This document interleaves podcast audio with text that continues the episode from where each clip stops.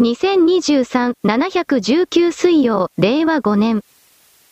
記事開始ナットライン 715?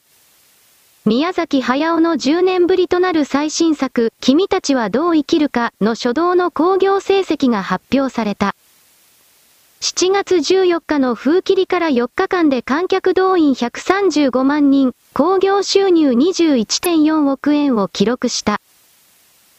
あらすじ、声優、予告といった情報を事前に出さない一切宣伝なしという異例の方針をとった本作。初動4日間の数字では2001年公開、千と千尋の神隠しの興行収入を上回った。同作は国内興行収入の歴代1位当時を記録した宮崎の最大のヒット作として知られる。前作、風立ちぬとの比較では150%を超える高発信となった。スタジオジブリ最新作、君たちはどう生きるかのストーリー、14名の声優陣、主題歌情報は記法の通り。今年後半には北米での劇場公開も予定。A 題は少年と詐欺を意味するザ・ボーイザ・ヘロンと発表されている。記事終了黒丸？私はまだ見ていない見ようとは思っているがどうだろう。見た人によれば面白かったという人とわからなかったという人が結構いてわからなかったという人はではつまらなかったのかとさらに突っ込んで聞いたときに、いやそうでもないがとにかくわからなかったこの一点張りであるつまり難解な作品だということなのだろうということはイメージしたけれど、この作品が本当に最後であるのならとにもかくにも自分のやりたいことをやりきったそんな表現になるのであろう。そして危惧されていた宣伝を全くしないということにおいても今回は結局千と千尋の神隠しをはるかに超える好調なスタートであり千と千尋を超えると私は言わないがそれでも儲かって仕方がないという結果を残すことになるのであろうと私は思う。この記事によれば今年の秋にアメリカでの公開が決定しているとある同様に他の国中国を含める様々な場所での公開も決まっているのだろう。儲かって仕方がないという言い方をするが世界の人々はこの日本人の我々でさえ難解な今回の映画をどう評価するだろうか多分評価できないであろう。理解できないからなんだか違ったベクトルの言葉を出してとにもかくにも自分はすごい宮崎もすごいといった形で落ち着くだろうなと私は捉えている。宮崎もすごいが自分もすごいなエゴの獲得という言い方であろう。宮崎さんは高齢なのでもうこれ以上は作品を作らない的なことを言っていたけれどこの作品は非常に自己満足的なものであり人に対する理解を拒否しているとも言われるけれど。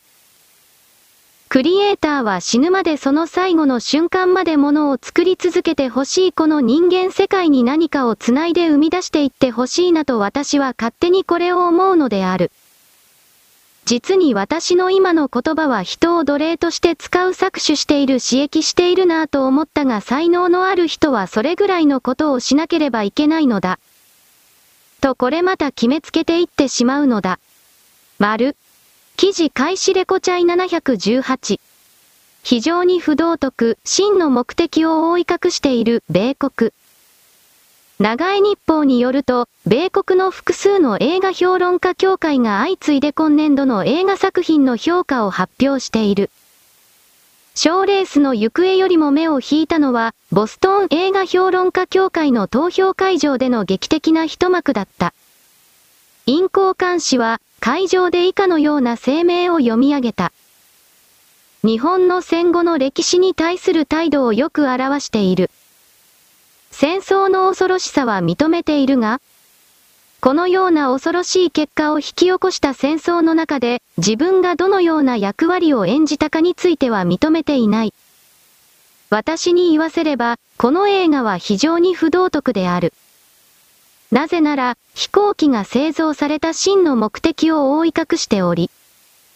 しかも、これらの飛行機が中国や韓国の労働者によって製造されたという事実に全く触れていないからだ。この映画は単に無害な理想主義者の映画だとすべきではなく、日本の戦後の主流文化の文脈の中で評価しなければならない。戦後の日本は、一貫して戦争犯罪についての反省を拒絶し、極端な状況の下では戦争犯罪自体をも認めないこともある、とした。記事終了黒丸と上の文章を書いていたらやっぱり見当違いの言葉が出てきた。宮崎作品を理解できないので違ったベクトルからこれをとにかく批判しよう否定しよう日本という座標にお金を儲けさせない。日本というイメージを上げさせないという形で米国人の評論家がこの映画を徹底的に否定した批判したという記事を。ここからが非常に問題重要なのだがレコードチャイナ中国のプロパガンダ機関がこれを告げている。中国は直接宮崎作品を否定したくないだから誰かに言わせその誰かの言葉を引用するという形をやる。これは儒教権益における中国人朝鮮人たちがスタンダードとしている悪口の言い方だ。相手を直接言わず第三者にそれを言わせる責任は取らない本当に狡猾で薄汚く邪悪で卑怯ない奴らだ。そんなことは今更言うまでもないがあなたたちはこの儒教権益における責任を取らないということを徹底的に突き詰めた彼らの生き様を理解しなくてはいけない。共感や同調する必要はない無効化するためにゼロにするために理解しなくてはいけないのだ。そして中国人たちもこの米国人が言った意見に同調するだろうと私は今ここまで言ったが、そもそもこれらの米国人が実在の人物かどうかも疑わしい中国のプロパガンダ機関のやることだから基本的にこんな米国人すら実際にはいないのではないかとそのように捉えるべきだ。そして私はそのように捉えているのであるあなたは簡単に騙されるし簡単に喜怒哀楽を展開させて自分で自分を苦しめる。自分で自分を破壊するだが私はその側には立たないあなたは自分で自分を変えたいと思うのならその腐った匂いのする泥沼から出よ私はそれを言うのだ。丸。記事開始時事通信718。公明党の山口夏夫代表は18日の記者会見で、内閣改造が行われる場合、国土交通省ポストを引き続き求めるかを問われ、国交省の役割は国民生活に密着し、経済に大きな影響を持つ。公明党にとってこれからも重要だ、と強調した。同時に改造をいつ、どう行うかは岸田文雄首相の判断だ。予断を持った発言は控えたいとも述べた。記事終了？黒丸？創価学会の宗教宗教能力というものは衰えるたびに自民党の中からこんな奴らと組んでいることにどんなメリットがあるのだといった声が強まる当然だ。彼らはたった二十数名しかいないのに実際の人数は忘れたが、要求する声がだんだんと大きくなっている。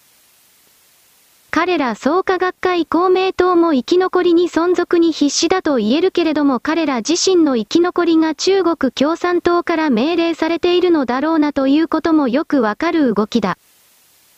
国交省というのは運輸会社つまりトラック輸送そして建設会社土方これらに強く影響を持つ。許認可権を持っているので何かのお願いをするときには国交省に向かうとなるそうすると創価学会の収票能力が落ちている公明党からすれば自分のところの議員を当選させるためにこのトラック業界や建設業者業界、それらにお願い見返りをやることによって何かの権限を与えるというこれらのキックバックが当たり前になってきているので、組織力が低下した公明党創価学会においてはこの国交省というポストは絶対に手放すことができないだから強い脅しを自民党岸田さんにかけるとなるだがそれでも選挙に負け続けていくと堪忍袋の型が切れるだろうなと私は捉える。なぜならば国交省に関わるトラック業界建設業界というものはそれはそのまま自民党議員における票田組織票の源泉であるのだから。各地方における重要なお客さん政治家にとってはお客さんこれを公明党という予想の党に取られ続けることは我慢がならない。これらの建設や運輸に関わる人々に降らせる雨予算を他の党に握られ続けるというのは我慢がならない。そうしたことが自民党の中で公明党の力が弱まるにつれて高まっているということを知った方が良い。自民党は早く公明党を切り捨てるべきだしかし公明党は切り捨てられたら今度は間違いなく中国の犬頃政党維新とつながるだろうな。政権連立を組むといった形の野合それをやるだろうなと見えるのでこの人間の世界というのはエゴと欲得様々なものが本来できるべきものを妨害してるのだな。などと上から目線で私はいろいろ言葉を作ってしまったのであった。丸。記事開始ヤフー米国 715? 明らかに政府の行き過ぎである、と述べた。これは国中で私たちが目撃している憂慮すべき傾向です。州指導者らは、トランスジェンダーのアスリートが女子スポーツや女性スポーツに参加することを禁止する新法を理由に、ミズーリ州とワイオミング州を加えた。ネブラスカ州がリストに名を連ねたのは、医療提供者が19歳未満に性別を肯定するケアを提供することを禁じる、性調査、施用法のためだ。昨年、ギャビン・ニューサム知事は、第一パートナーのジェニファー・シーベル・ニューサムさんの両親を訪ねるために、リストに載っているもう一つの州であるモンタナ州へ家族旅行に行ったことで批判された。物議を醸しているカリフォルニア州の禁止令は、当時の州知事が2016年に遡る。ジェリー・ブラウンは議会法案1887に署名して成立させた。この法案は、トランスジェンダーの人々のトイレへのアクセスを制限するノースカロライナ州の法案がきっかけとなった。記事終了黒丸言論と自由という言葉がある概念を意図を言語に翻訳して外側に発信するということのすべての自由が認められている。それを勝手に制限する門番を気取るような奴らなぜそんなことがあなたなる小さな座標に許されるのか？ということを学問的に誰にも納得理解できるような説明を行わなくてはいけない。そしてそのような門番を自称する犬は自分自身の行動も発言も普通の人間よりもとてつもなく制御律されたものでなくてはいけない。ところが現実の世界は人間は愚かだし人間は傲慢であるということにも気づかない非常に薄汚く邪悪で卑怯な存在だから。この門番にせよ何にせよそうした人々の思想発言行動を一方的に強制的に当然のように空気のように当たり前に行動制限するというのは自分自身の固有の特定の素晴らしい与えられた権利なのだと本当に勝手に信じ込んで、それをやるのだからこの人間の世界が全然物事がうまく進まず円滑に回らず全くもって進化の兆しを見せようとしないというのはどういうことなのだとあなたは色々と気づかないといけない。この人間の世界というものは権威をベースとしてできている自由性はない。中世の時代にこの権威をあまりにも強めすぎたのでエネルギーの流れが悪くなりでは少し変えてみよう利回りを確保しようということで偽物の概念としての自由が与えられた。自由としてもそれはこうであるとかといった言葉で大きく制限された誘導されたものに過ぎない。しかしないよりはマシであったのだろうそれを上手に採用して我々西側世界は存在している。その西側世界の中で権威とエゴをベースに生きているくせに自由を気取る座標私はこういうものに実は我慢がならない。自らの体を身を腐った臭い匂いでできている今にも崩れそうな泥の犬だそういうものが実はその国になるもの社会を形成しており我々は犬小屋に住んでいる。そうしたイメージもあなたは何一つ持ってこなかった。泥の犬はまた欲しがる餌をくれ餌をくれと食っても食っても自らの臭い腐った崩れ落ちる体を維持できないからだ。他人のものを奪い他人の支援やエネルギーを奪いそれでも満足できないからもっとよこせという。このような座標がなぜこの地球上に捨てられていったのかそれはこのオウム宇宙と言われるところで捨てるところがなかったからだ私はこうした言い方すらしてしまう。アメリカというのは自由開拓の精神をベースとして国家を組み立ててきたはずなのに案の定後から入ってきたもの横から入ってきたものによって全てが勝手に作り変えられようとしている。これはブッダの言葉が作り変えられていったようにイエスの言葉が作り変えられていったように彼らのつまり人類を裏側からずっと空気のように機械的に支配してきたシステムの基本構造だ。だからアメリカは今の形は変わらざるを得ない全てが腐って崩壊していくか、まともであるところが切り離されてそれが自由性を求める座標として存続するか。切り離されたものがやっぱり規制の先制独裁の権威の何とかでなければならない何とかしなければならないこんなことが許されていいんですかなどなどといった常に自らの意思を権威に確認しお墨付きをもらうようなクズたちが、その国の支配層に収まるような自由を偽装する自由を殺傷するそうしたものに変わるのか？私はアメリカの人々がそして自由主義体制の人々がどちらを何を選択するかは現時点においては何一つわからない。がそれらの既存の姿を変えようという既存の姿を維持もうできないといった動きがこれらの記事の中に現れていると気づかなければならない。そしてアメリカをこのような形に50年、60年、70年かけて変質させていったのは最初はソ連であり、米中国交回復以降は明確に中国だ。そして米国と中国の本当の歴史をあなたは学べばこの米国と中国の奥の院に隠れている権威をベースにした人間が人間を支配して何が悪いのだという集団が全て一つにまとまっているのだということに気づいて本来ならば驚愕しなければならない。ところがあなたは怠惰だからよこせとしか言わないからそして与えてもらってもその情報を一切理解できないからあははで笑っておしまいだ。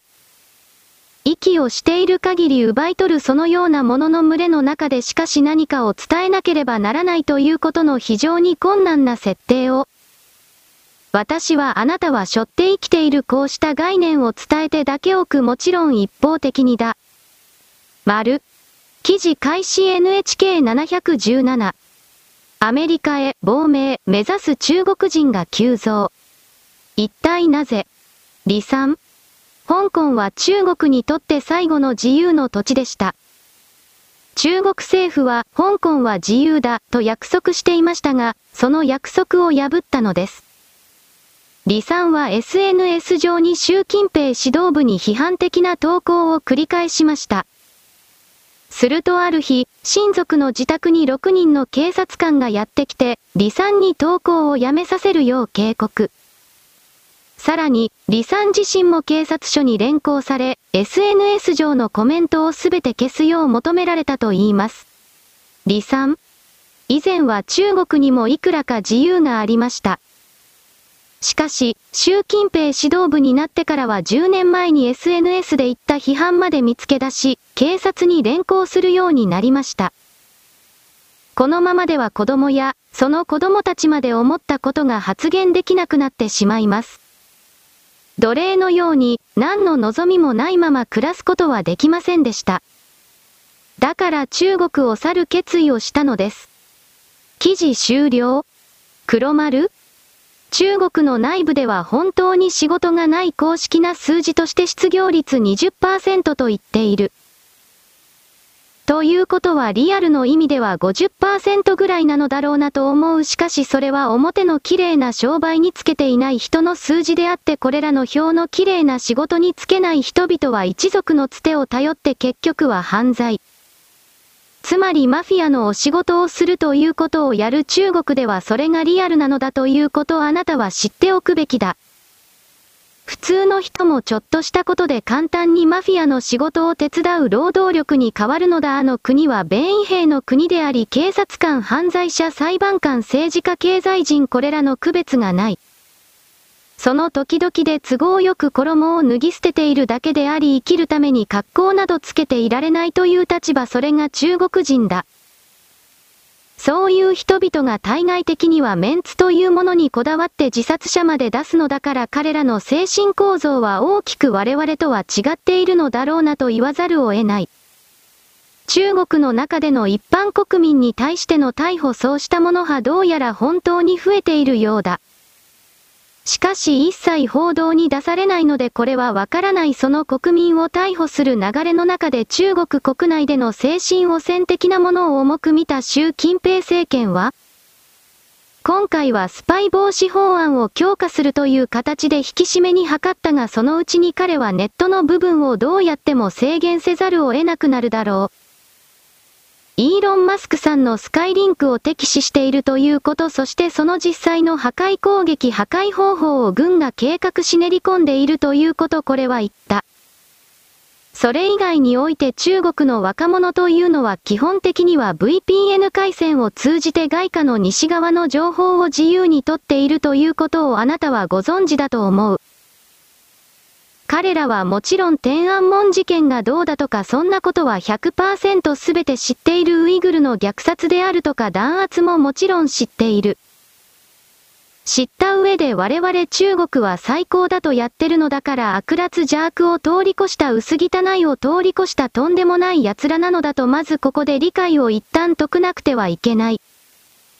その上で彼らを再び認識分解すること見返すということをやるべきだいずれにせよこのネットの部分を締め付けざるを得ないだろうなと私は見ている。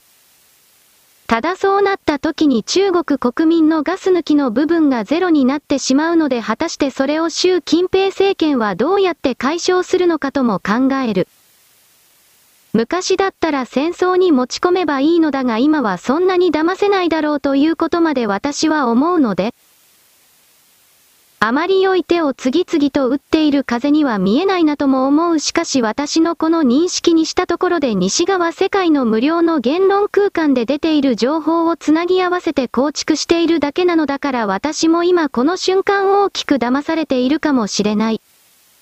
世界派だから結局自分で何事かをその時点において決めるしかない所詮。というのが大きくは分かっていただけるであろうか丸。記事開始 NHK717。中国経済息切れの証か？人民元安加速中国経済コラム。ある市場関係者は失望意識だと語りました。中国の経済指標がパッとしないからです。こうした経済情勢の影響もあって、中国の通貨人民元安が加速しています。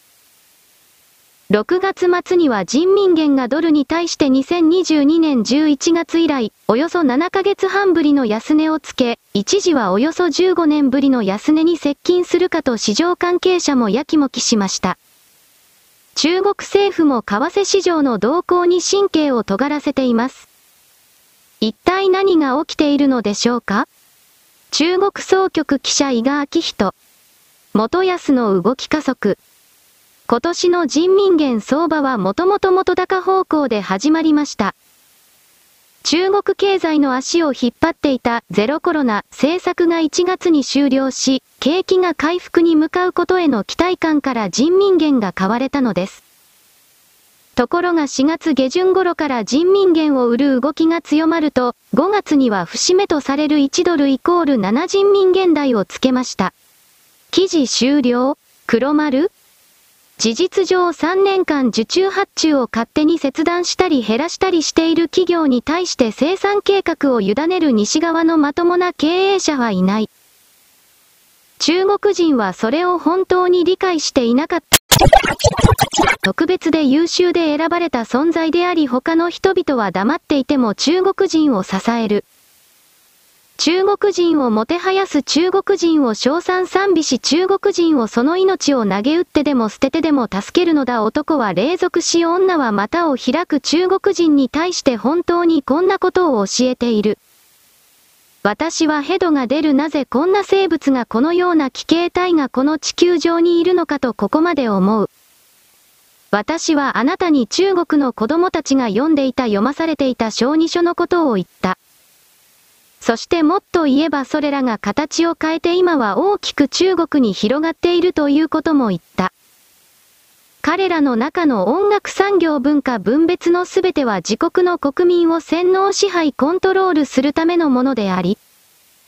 もちろんそれは全世界の他の存在も同様に支配コントロールするものである小児書に関してあなたは真面目に調べてみることだ。私の言っている言葉が決して大げさではなくどちらかといえば相当に抑制されたものであるとわかるだろう。あのようなものを読んで育つ人間がまともな人格を持つわけがない私はあの大陸地域に住んでいるすべての中国人がそのような歪められた。自ら喜んで歪んだロボットになったと決めつけたくはないがしかし大部分はそうした自分は特別な存在であり自分を他の人々は放っておかないと言った。明らかに狂った優越思想そのようなものを刻み込ませているだろうなという強い確信がある。それは中国人の全世界で見せるパフォーマンス傍若無人さにあるのであり中国人が心の本性に全てが持っている表変するというあの薄汚さ。それによって裏打ちされているあなたは中国なるもの朝鮮なるものに関して少しでも考えればねとよレーシストだとの言葉のもとに、自分は差別主義者だなどといったレッテルを貼られるのを恐れて何も言わない何も考えないように自らで自らを規制していたが、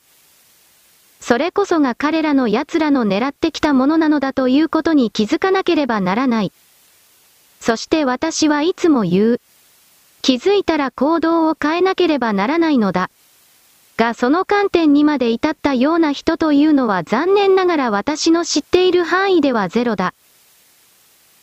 皆楽しい時間娯楽だそれも結構だけれどそうした人々と私は道が分かれていくだろうなというその理解も今この瞬間の私にはあるのである。丸。記事開始共同717。革命を目指す党派の運動と大学解体を叫ぶ全共闘運動が交錯したこの時代には何万人もの若者が社会に向かって物申した。同時に多くの活動家が内毛場で命を落とし、あるいは心身に深い傷を負った。しかし、当事者による記録は意外に少ない。半世紀前を反数しながら、できるだけ正確に伝えようとしている本書は貴重だ。関わった人々の氏名をあえて記さなかったり、イニシャルにしているのは、記録としては残念だが、関係者にとってあの時代はまだ終わっていないからだろう。純粋な正義感から出発した若者たちの運動がなぜ道を誤ったのか？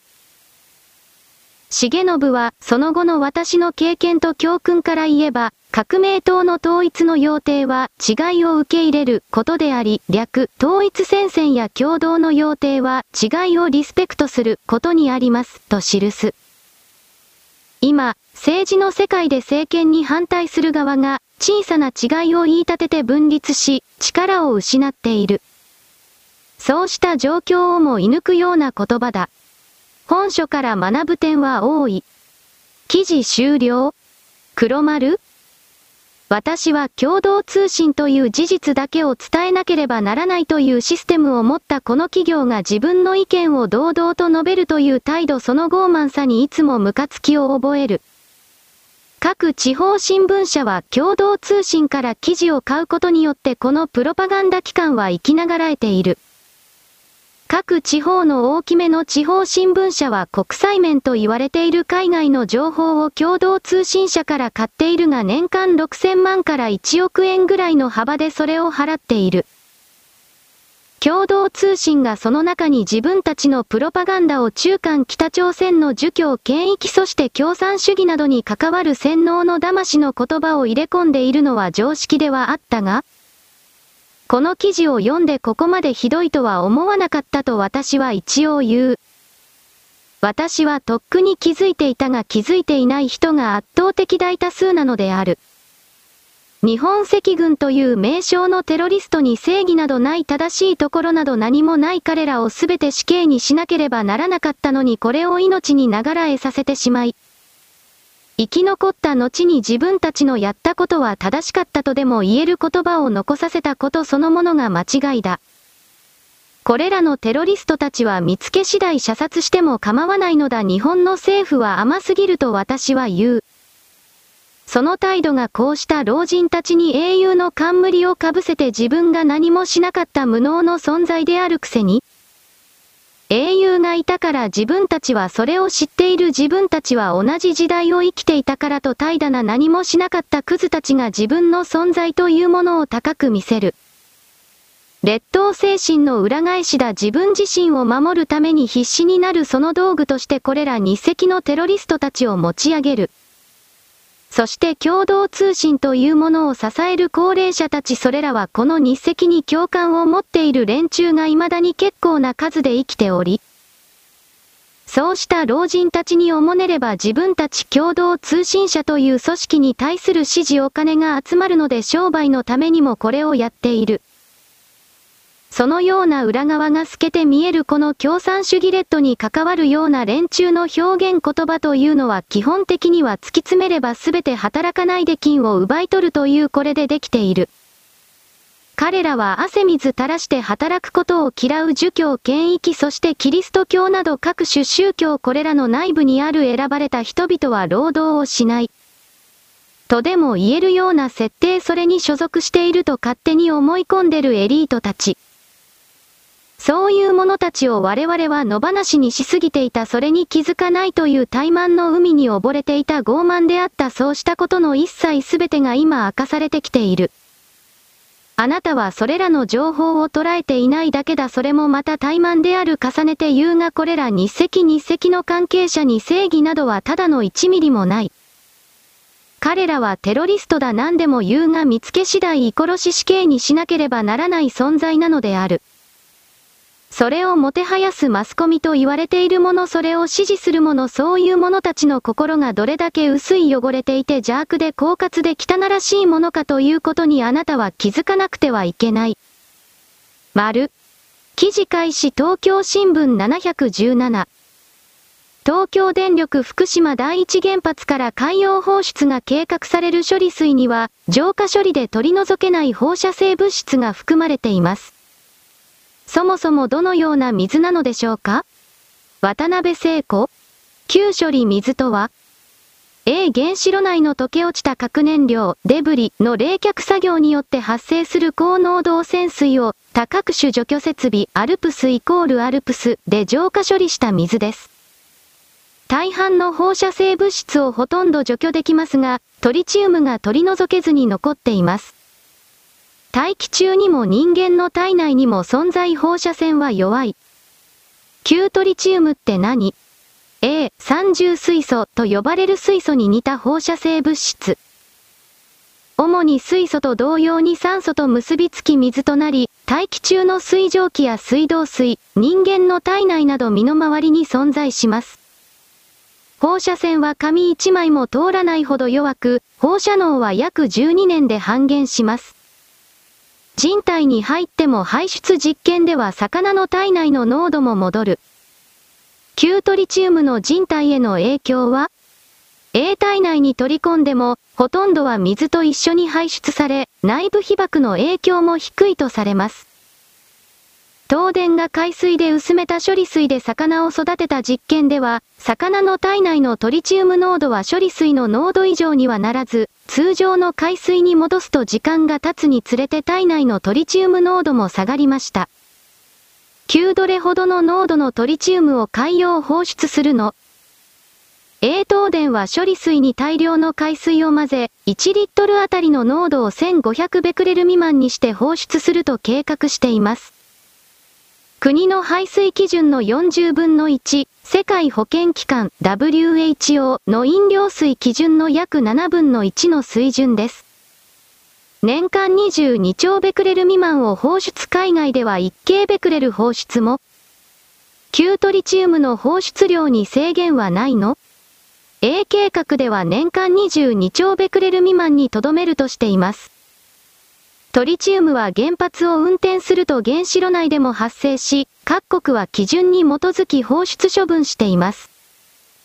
経済産業省によると、2021年の年間放出量は韓国のふるさと原発が49兆ベクレル、中国の比叡原発が112兆ベクレル。日本では福島事故前の3年平均で全原発から計約360兆ベクレルを放出。核燃料を溶かす再処理工場の放出量は桁違いで、フランスのラーグ再処理施設は21年で1万兆1京ベクレルでした。記事終了黒丸これらの訂正記事と言われるものは東京新聞が自分の対面をきちんと持たなければ広告主から見捨てられるということを意味する。どういうことかといえば彼らが飼育しているテロリスト言論破壊工作員望月磯子という人物は基本的に福島の処理水が流されれば福島の人間だけではなく地球環境すべての人類にとってこれは害があると言っためちゃくちゃだ。特にツイッターでしかしツイッターにおいてコミュニケーションノートというものが採用された後彼女の意見というものは彼女がツイートするたびにほとんどがこのコミュニケーションノートによって実際のソースをベースに撃破されている。これは望月磯子という名称の人間だけではなく共産党関係者そして民族差別関係者環境関係者すべてだ。彼ら彼女たちはあまりにも嘘をつきすぎただから嘘をついている嘘をついてきたという自覚がゼロだ。つまり今までと同じやり方でどれだけでも永久に無限に日本国民を言葉の力だけで騙せる従わせることができる自分のそばにつけてそして自分にたくさんの味方がいるとスポンサーに禁酒に思わせて、そして金を脅し取ることができるこれが当然だと思っている今でも、そしてその望月磯子に見られるような左側強奪者たち泥棒たちの側の意見にずっと寄り添っていると東京新聞に広告を出している側の離れていく。なぜならばこれらの企業の人間もツイッターにおけるコミュニケーションノートの機能に非常に注目しているからだ。問題は最終消費者がどう思うかにある最終消費者というのは今まで声を上げたくても誰も相手にしてくれなかった自分たちの同じような仲間の中で閉鎖的なコミュニティを作るしかなかった。ところがコミュニケーションは発信する側のツイートに直接添付されるのでこの左側が明確な魂犯罪行為を公然と堂々と優先と仕掛けているということがその一目瞭然の状態で、たくさんの人々が目撃し、たくさんの人々がある意味再現実験を行っているとでも言える状況下でこれら左側の言説に立つということは自分たちもテロリストの仲間だとみなされると同義である。東京新聞というのはなぜ望月を雇用しているのか私には理解できないが内部に日本赤軍などなに関わる超極端な赤テロリスト集団。それらにつながるような人間勢力がきっといるのだろうなと私は捉えているけれどそういう者たちがアリバイ作りとしてこのような修正の記事を自分たちは正しき学問のそばに立っておりますよという偽装工作をしなければ本当に誰にも相手にされなくなる状況に陥りつつあると理解し始めたのだろう。しかし東京新聞朝日毎日などは即座に潰れてしまうべきだというのが私の考えだテロリストに文章を持たせてはいけない。そして過去の左ではなく現在の左リベラルと自称するような奴らは昔からそうではあったが今は極端な金目当ての泥棒強奪集団テロリストだ。なぜこのようなものに我々普通の名もなき静かな絶対なる大多数の大衆が酸素を与えてやりエネルギーや食料を水を与えてやらなくてはいけないのだ。こんな奴らには生きている資格はない私はここまで言う公然と他人を騙すような騙した上で他人から自ら何かを差し出させるような態度をやめない存在というのは撲滅消滅させなくてはいけない。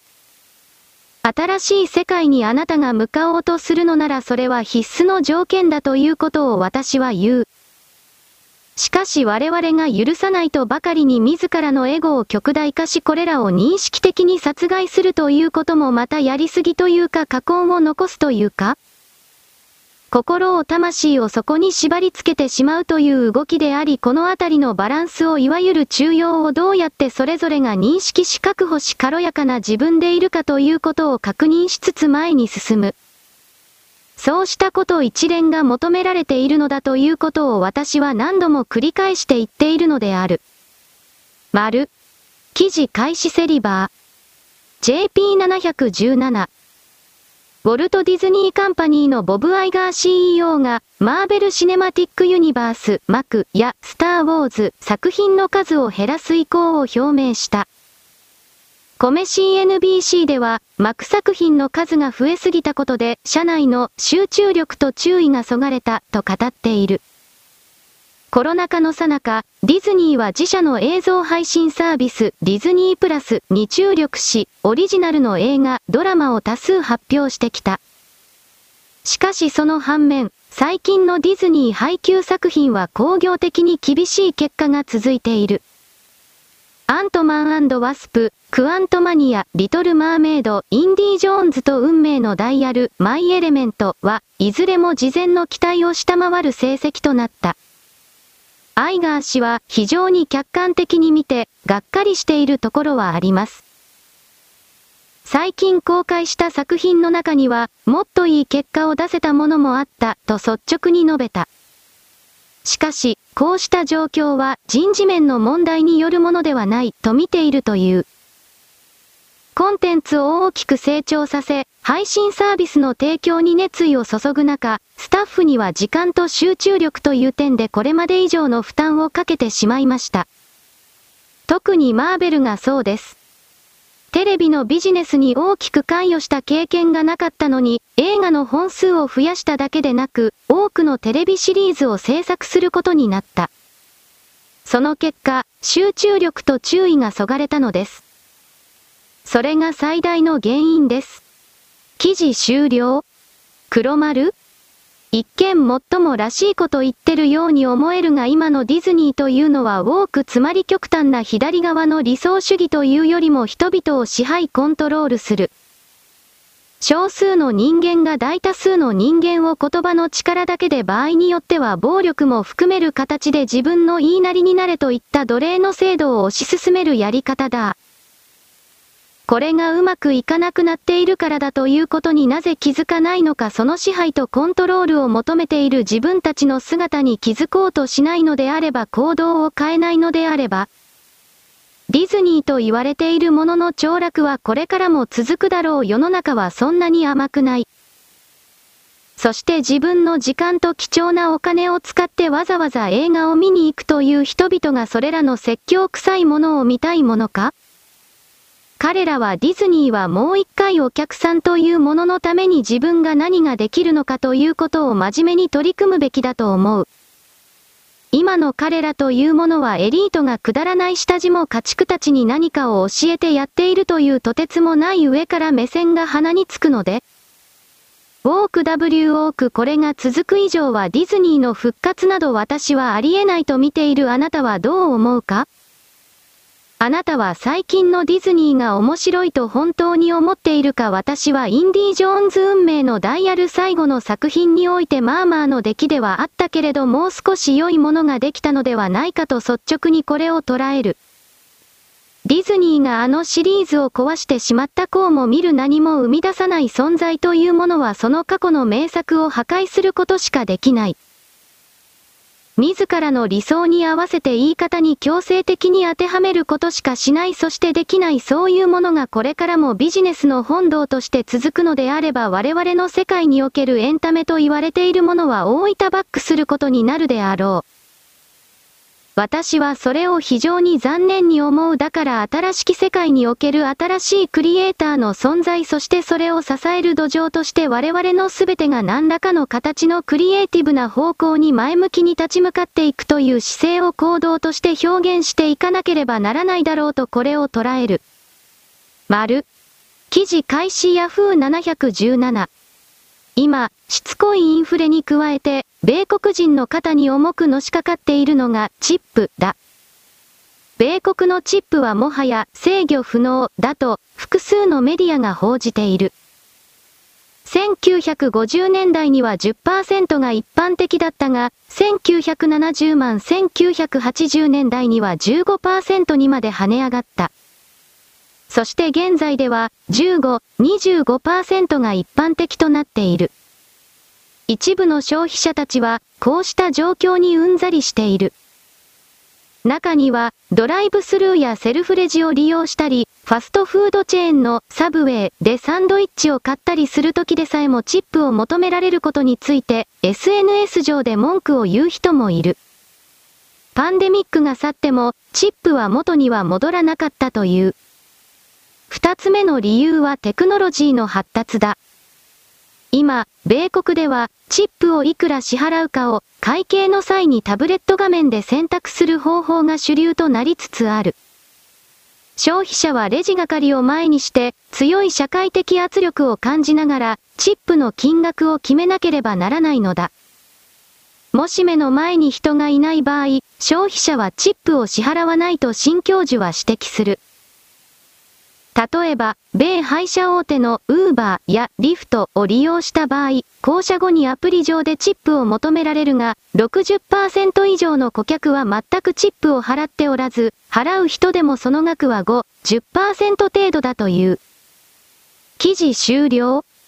黒丸このチップという制度は基本的にきちんとした昇給制度が行われているのであれば給与が支払われているのであれば本来必要のないものだ。これをいつの間にか文化として定着させ従業員というよりも経営者の側が月給を上げないことの理由にしてしまっているということだ問題だ。チップを全廃してその分を従業員の給料に経営者が責任を持ってこれを果たしますと明言すればいいのだが金を払いたくない。特にこれらサービス業に関わるつまりこれはイコール民主党を支持する勢力という言い方になるが、それを決して認めないし採用しないようはケチなのだしかし人々の善意を希望してあるという建前になっている。このチップ制度においても基本的には他の新興諸国にある古事記たちが恵んでくださいというのと同じものであるなと気づかないといけない。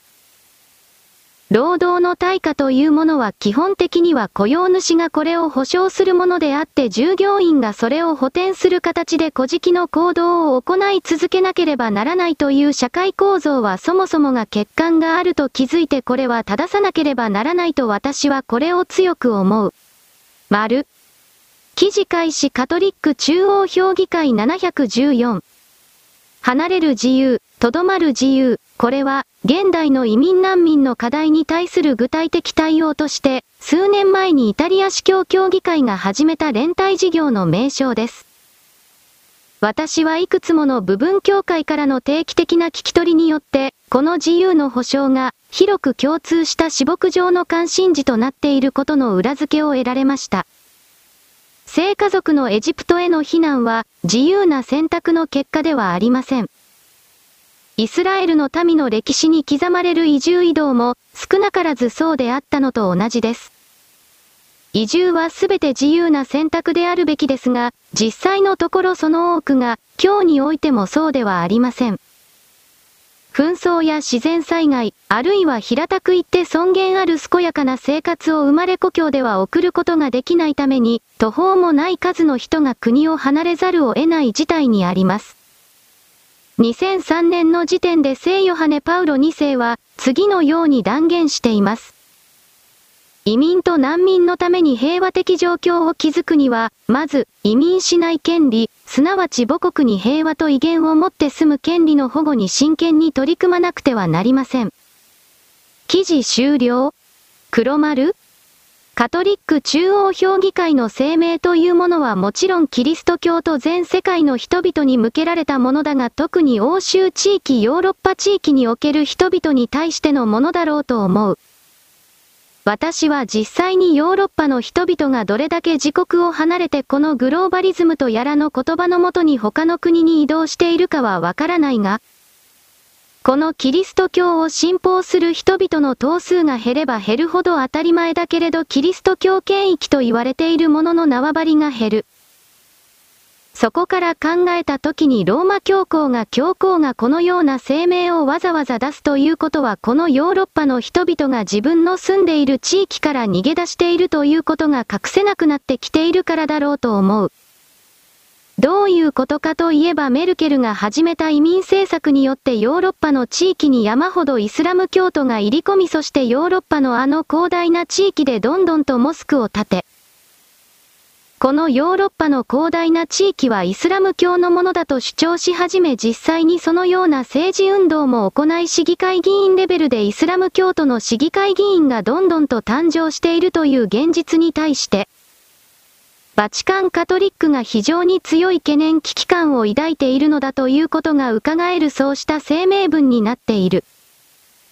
キリスト教徒はその場所を離れずにキリスト教組織体としての縄張りを守り続ける部品の一つとして生き続けよといった命令でもある軍事命令だ。だが権威をベースとしてこれらの命令を出したところで自分の周りの周辺がイスラム教徒を信じる人間に占有され占領されぐるりと周りを取り囲まれてしまう。まるで囲碁のように、そうなった時に人々はやはりその場所から逃げてしまうのではないか。イスラム教徒は一夫多妻制なのでキリスト教徒よりもはるかに子供を作る子供を増やすためのシステムとしてあの一夫多妻制度というものは最初から設計されていたが、昔は子供たちがたくさん死んだからだ。ところがイスラム教徒と言われている人たちは西側世界の近代合理主義的な人間の命を生きながらへさせる延命措置と言われているものの恩恵を山ほど受け、若いイスラム教徒の脳を子供たちをこの地球上にどんどんと増やしているそうしたことを西側世界のキリスト教系の支配層はどう見るのか？やはり自分たちの利権を奪い取りに来る異教と立ち子の見方をどうしてもするだろう。今はまだ温厚なふりをしている彼らキリスト教徒たちもどこかの時点でその態度を大きく変えていくのだろうななどと私は全体を捉えている。丸。記事開始集英社オンライン715ホルモン投与はいいことばかりじゃない、副作用が相当きついんです。一部報道では女性ホルモンを投与し始めていたとされるリューチェルさん。遺書の有無は明らかにされておらず、自殺を図った理由も不明だが、友人にはホルモンのバランスが悪いという悩みを漏らしていたという。日本人で初めて性別適合手術を受け、戸籍を男性から女性に変えたカルーセル・マキさんに女性ホルモン投与のリスクについて聞いた。カルーセル・マキさんといえば、北海道釧路市出身、15歳で家出した後は年齢をごまかして札幌市のゲーバーに勤務。その後、全国各地のゲーバーやキャバレーを転々とし、1963年に芸能界デビューした。まだお姉タレントなど存在すらなかった頃だ。だが今やお姉界のドン戸籍を男性から女性にしたパイオニアと称されている。生前のリューチェルさんとは実際に会うことはなかったが、リューチェルのことは、ペコリューチェルとして出てきた時から知ってたわ。その後、子供も生まれて、女性らしく美しく生まれ変わった姿も見て、陰ながら応援してたわよ。それが突然こんなことになって、本当に残念よ、と、若すぎる死を悼んだ。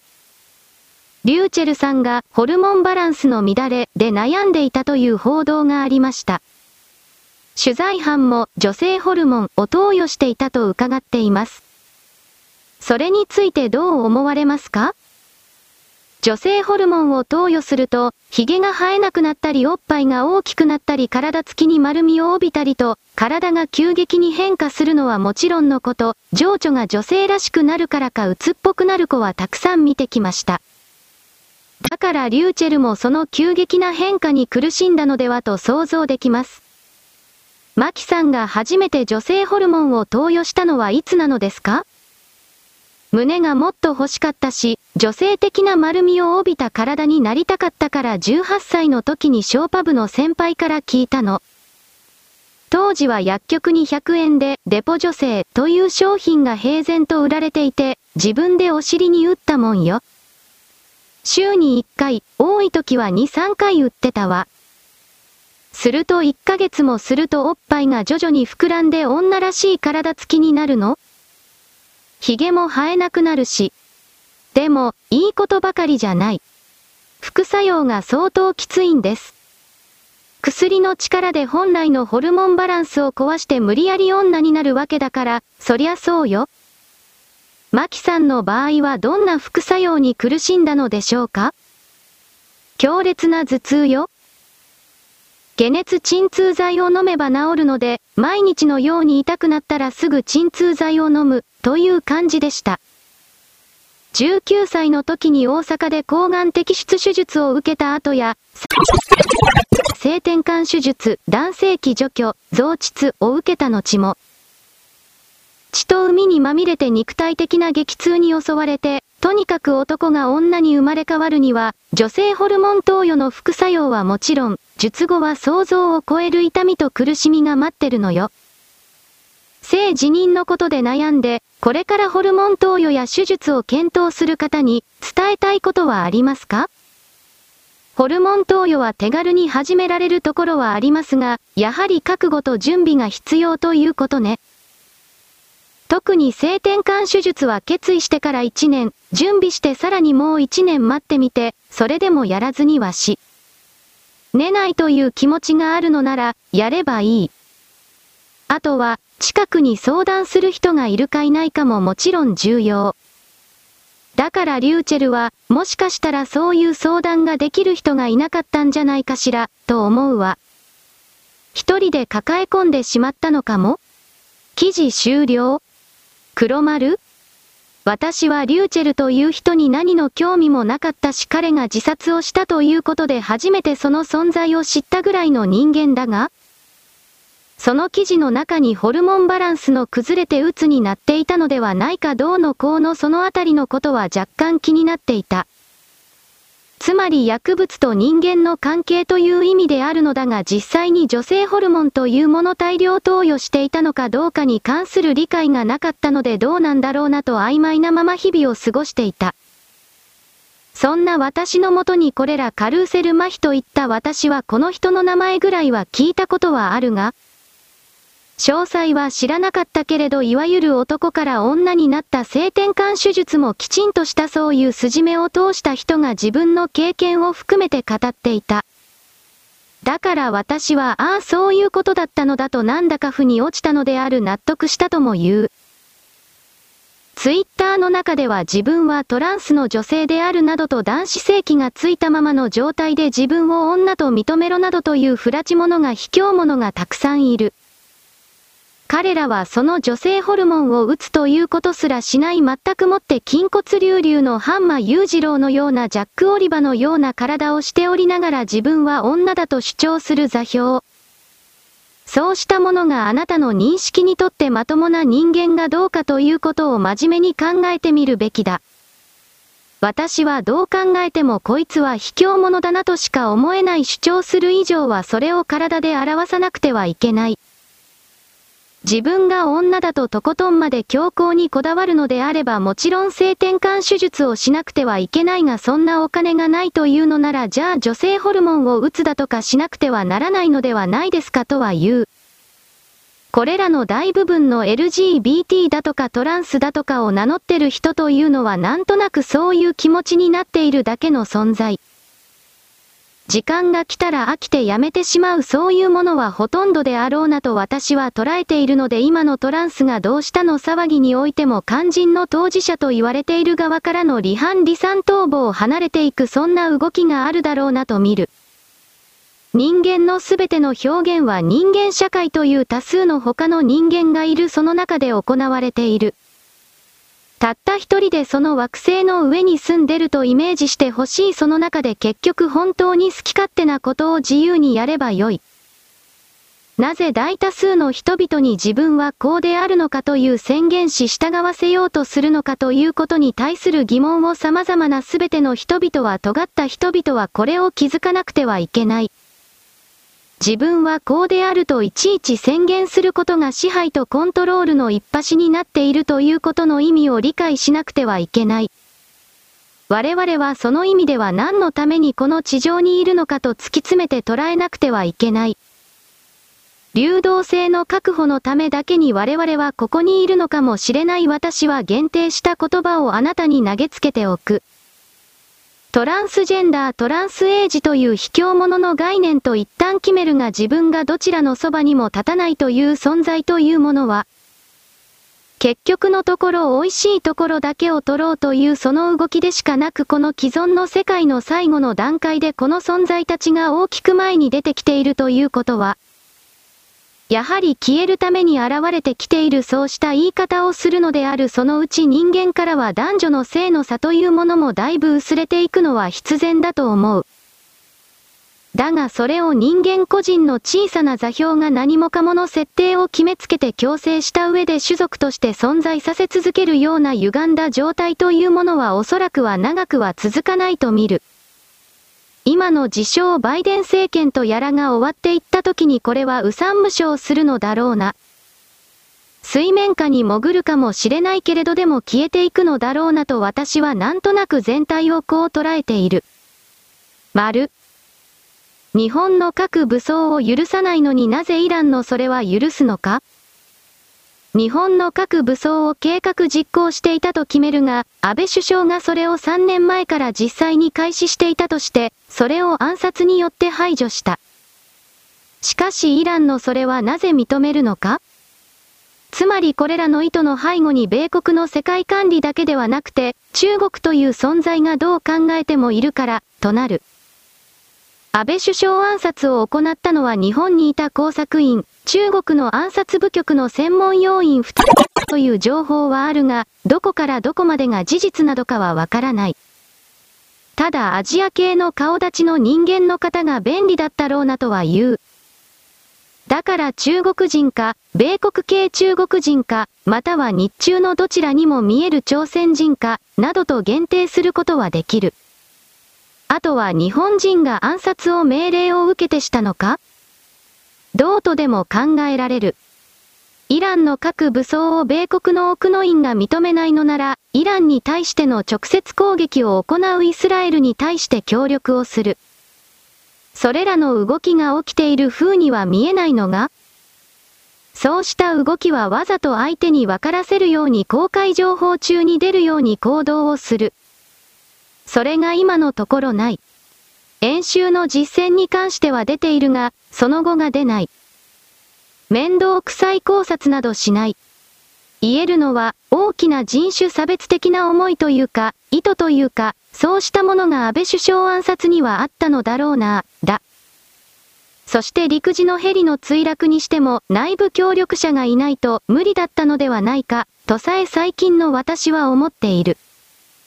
日米同盟の中にある本当のところの米国の誰と繋がっているのかという観点で全体を見る者はいない。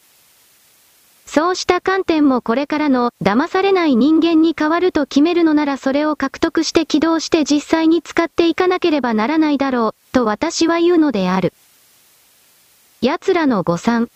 終了？